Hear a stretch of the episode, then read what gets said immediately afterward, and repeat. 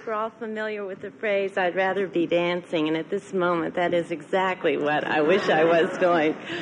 Um, when they asked me if I would speak this weekend, I was a little bit concerned um, about what I would give. And I just think that um, instead I have received so much, like all of you. And I'd like to thank the Academy for honoring me but even more so for including me among such distinguished members. We have heard from so many great people who have contributed immeasurably to our world. As I listened to their inspiring words, I couldn't help but question what I was doing in the midst of this rare elite who have given so much of themselves. And then, as I reflected on my own life and theirs, I realize we are all an embodiment of what we have seen and heard. God is no respecter of persons.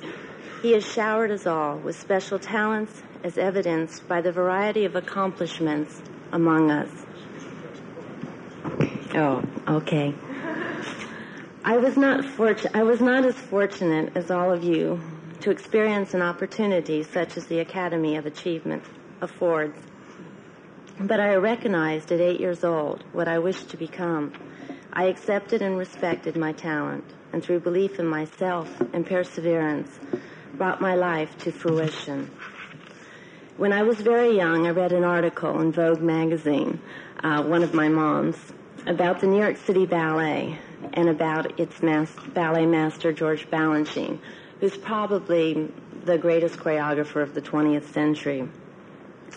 I was entranced by the, disc- the, the, disclosure that he chose a particular fragrance to co- complement the personality of his ballerinas. Who could have foreseen that years later I would become a member of his great company enjoy, and enjoy the tutelage of that great man? His teaching transcended dance, as it was really about life and people. I had no performing experience, yet at age 15 I was doing major roles on stage. That is why I believe so wholeheartedly in this wonderful project. I did not have this motivating experience, but I did have Balanchine and my own personal conviction made me able to respond to his genius. Through the Academy, greatness can be preserved and available to all. Each individual who has spoken has imparted the importance of believing in yourself and the recognition of what you wish to accomplish. Earlier we heard the importance of reading about the achievements and struggles of our forefathers in the past can inspire us to carve out our own endeavors in the future.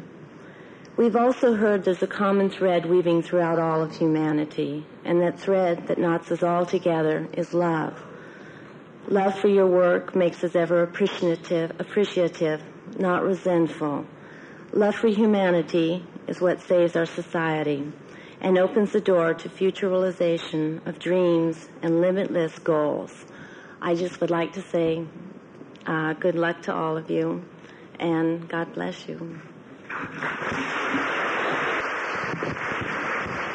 Ms. Kistler, I was wondering if you have any aspirations in the future to choreograph or become an artistic director, or if you want to just dance.